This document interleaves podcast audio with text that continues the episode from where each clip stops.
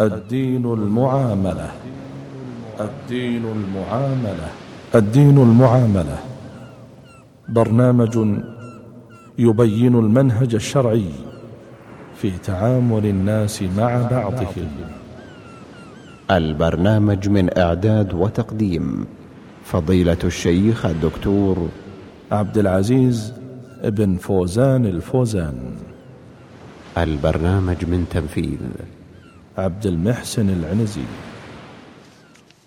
بسم الله الرحمن الرحيم. الحمد لله رب العالمين والصلاة والسلام على عبده ورسوله نبينا محمد وعلى آله وصحبه أجمعين. أحبتي في الله سلام الله عليكم ورحمته وبركاته.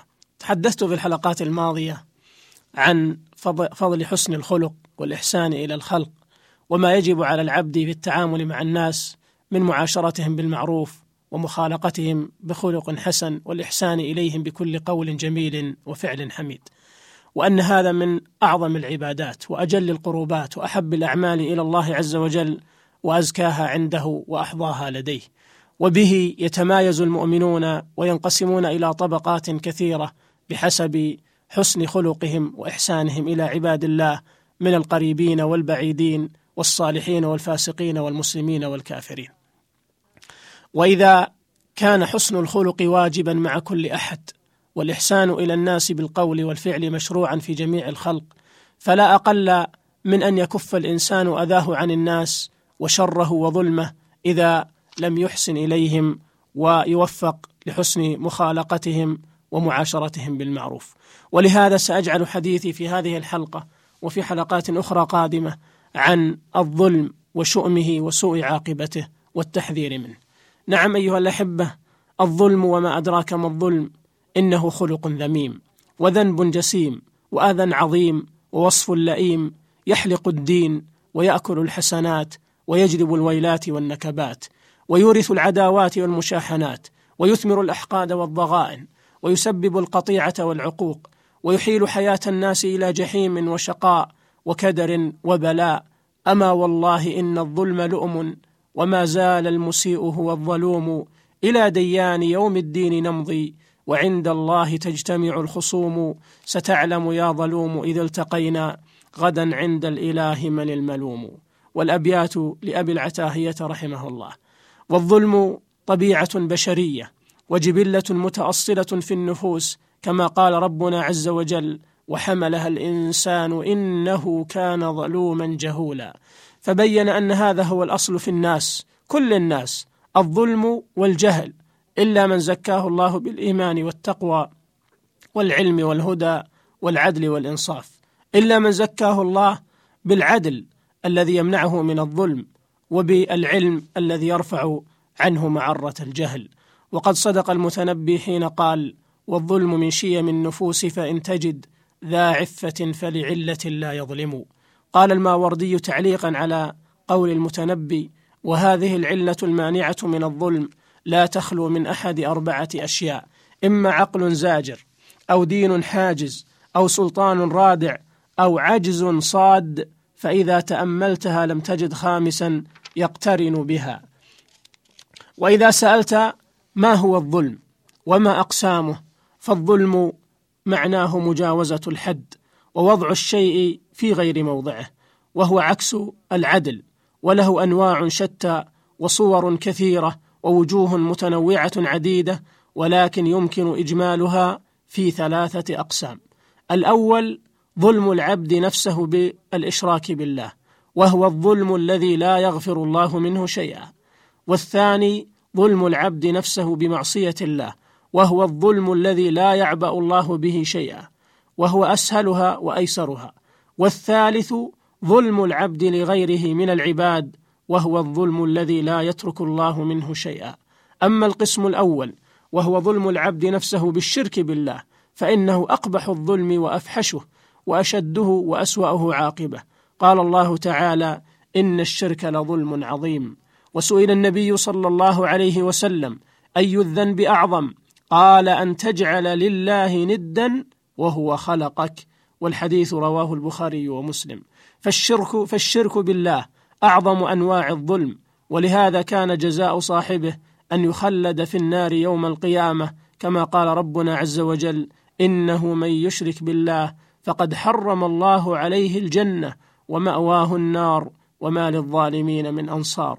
وكل ذنب قد يغفره الله تعالى إلا الشرك فإنه لا يغفر لصاحبه بل هو مخلد في النار والعياذ بالله. قال الله تعالى إن الله لا يغفر أن يشرك به ويغفر ما دون ذلك لمن يشاء. ومن الشرك الأكبر المخرج من الملة التقرب إلى الموتى وأصحاب القبور من الأولياء والصالحين وغيرهم وذلك بدعائهم من دون الله والاستغاثة بهم والذبح والنذر لهم والطواف بقبورهم والحلف بهم تعظيما لهم واعتقاد النفع والضر فيهم وأن لهم تصرفا في هذا الكون وقدرة على الدفع والرفع والضر والنفع والعطاء والمنع كما هو الواقع في بعض بلاد الإسلام بكل أسف. وأما القسم الثاني من أنواع الظلم فهو ظلم العبد نفسه بمعصية الله والخروج عن طاعته لأن حق الله تعالى على عباده أن يعبدوه ويوحدوه وأن يطيعوه ولا يعصوه ويشكروه ولا يكفروه فإذا خالفوا ذلك كانوا من الظالمين. قال الله تعالى ومن يتعد حدود الله فأولئك هم الظالمون وقال وتلك حدود الله ومن يتعد حدود الله فقد ظلم نفسه أي أساء إليها وذلك بتعريضها لسخط الله تعالى ومقته وأخذه وسطوته وشؤم الذنب وسوء عاقبته. قال ميمون بن مهران رحمه الله إن الرجل يقرأ القرآن وهو يلعن نفسه. قيل له وكيف يلعن نفسه؟ قال يقرأ ألا لعنة الله على الظالمين وهو ظالم. والله عز وجل غني عن عباده. لا تنفعه طاعة المطيعين ولا تضره معصية العاصين. إنما ينفعون أنفسهم أو يضرونها. قال عز وجل من عمل صالحا فلنفسه. ومن أساء فعليها وما ربك بظلام للعبيد. وقال ومن جاهد فإنما يجاهد لنفسه. إن الله لغني عن العالمين. فمن أشرك بالله تعالى أو عصاه فإنه لا يظلم إلا نفسه ولا يضر الله شيئا كما قال ربنا عز وجل وما ظلمونا ولكن كانوا أنفسهم يظلمون. وفي الحديث القدسي يا عبادي إنكم لن تبلغوا ضري فتضروني ولن تبلغوا نفعي فتنفعوني. يا عبادي لو أن أولكم وآخركم وإنسكم وجنكم كانوا على أتقى قلب رجل واحد منكم ما زاد ذلك في ملكي شيئا. يا عبادي لو أن أولكم وآخركم وإنسكم وجنكم كانوا على أفجر قلب رجل واحد منكم ما نقص ذلك من ملكي شيئا. يا عبادي لو أن أولكم وآخركم وإنسكم وجنكم قاموا في صعيد واحد فسألوني فأعطيت كل إنسان مسألته ما نقص ذلك مما عندي إلا كما ينقص المخيط إذا أدخل البحر. يا عبادي إنما هي أعمالكم أحصيها لكم ثم أوفيكم إياها. يعني في الدنيا وفي الآخرة ستجد عاقبة عملك إن خيرا فخير وإن شرا فشر.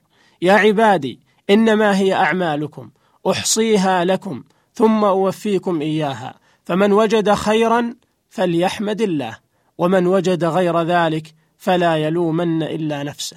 من وجد خيرا فليحمد الله لأنه هو الذي هداك للإسلام ونور قلبك بنور الإيمان وشرع لك هذه الطاعات ويسر لك القيام بها ووفقك.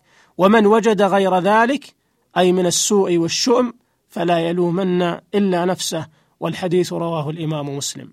وأما القسم الثالث من أقسام الظلم فهو ظلم العبد لغيره من العباد وهو محل البحث في هذه الحلقة وهو أشهر أنواع الظلم وأكثرها وهذا القسم أغلظ من سابقه وأعظم اثما وأسوأ عاقبة ولا يمكن الخروج منه والتخلص من شؤمه وإثمه وشره بمجرد الإقلاع والندم بل لا بد من استحلال صاحبه واستسماحه ورد حقه إليه. ومن الذي يضمن لنفسه أيها الاحبه أن يحله المظلوم ويبيحه ويسامحه إذا استحله واستباحه وربما يلقى الله عز وجل وظهره ينوء بأحمال عظام من مظالم العباد. فنسأل الله تعالى أن يعيذنا من ظلم العباد وألا يجعلنا في القوم الظالمين. قال سفيان الثوري رحمه الله إن لقيت الله تعالى بسبعين ذنبا فيما بينك وبين الله تعالى أهون عليك من أن تلقاه بذنب واحد فيما بينك وبين العباد. نعم لأن الذنب الذي بينك وبين الله بإمكانك أن تستعتب ربك وتسترضيه وتتوب إليه متى شئت والله تعالى يحب التوابين ويقبل التوبة عن عباده وهو أرحم الراحمين وأكرم الأكرمين سبحانه.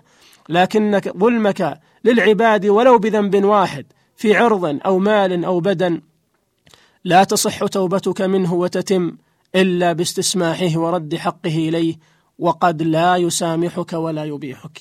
وذكر عن أبي بكر الوراق أنه قال أكثر ما ينزع الإيمان من القلب ظلم العباد.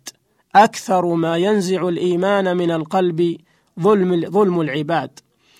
فمن يشكو من قلة إيمانه وقسوة قلبه وعدم خشوعه في صلاته وعباداته لتعلم أن من أكبر أسباب ذلك ظلم العباد والتقصير في حقوقهم. قال ابن القيم رحمه الله والظلم عند الله عز وجل يوم القيامة له دواوين ثلاثة. ديوان لا يغفر الله منه شيئا وهو الشرك به. فإن الله لا يغفر أن يشرك به وديوان لا يترك الله منه شيئا وهو ظلم العباد بعضهم بعضا فإن الله تعالى يستوفيه كله. وديوان لا يعبأ الله به شيئا وهو ظلم العبد نفسه فيما بينه وبين ربه عز وجل.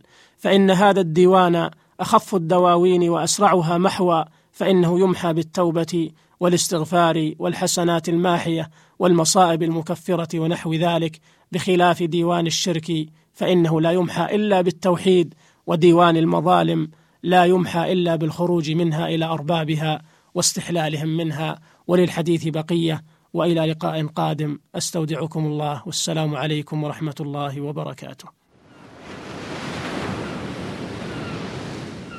الدين المعاملة. الدين المعاملة. الدين المعاملة. برنامج يبين المنهج الشرعي في تعامل الناس مع بعضهم. البرنامج من إعداد وتقديم فضيلة الشيخ الدكتور عبد العزيز بن فوزان الفوزان. البرنامج من تنفيذ عبد المحسن العنزي.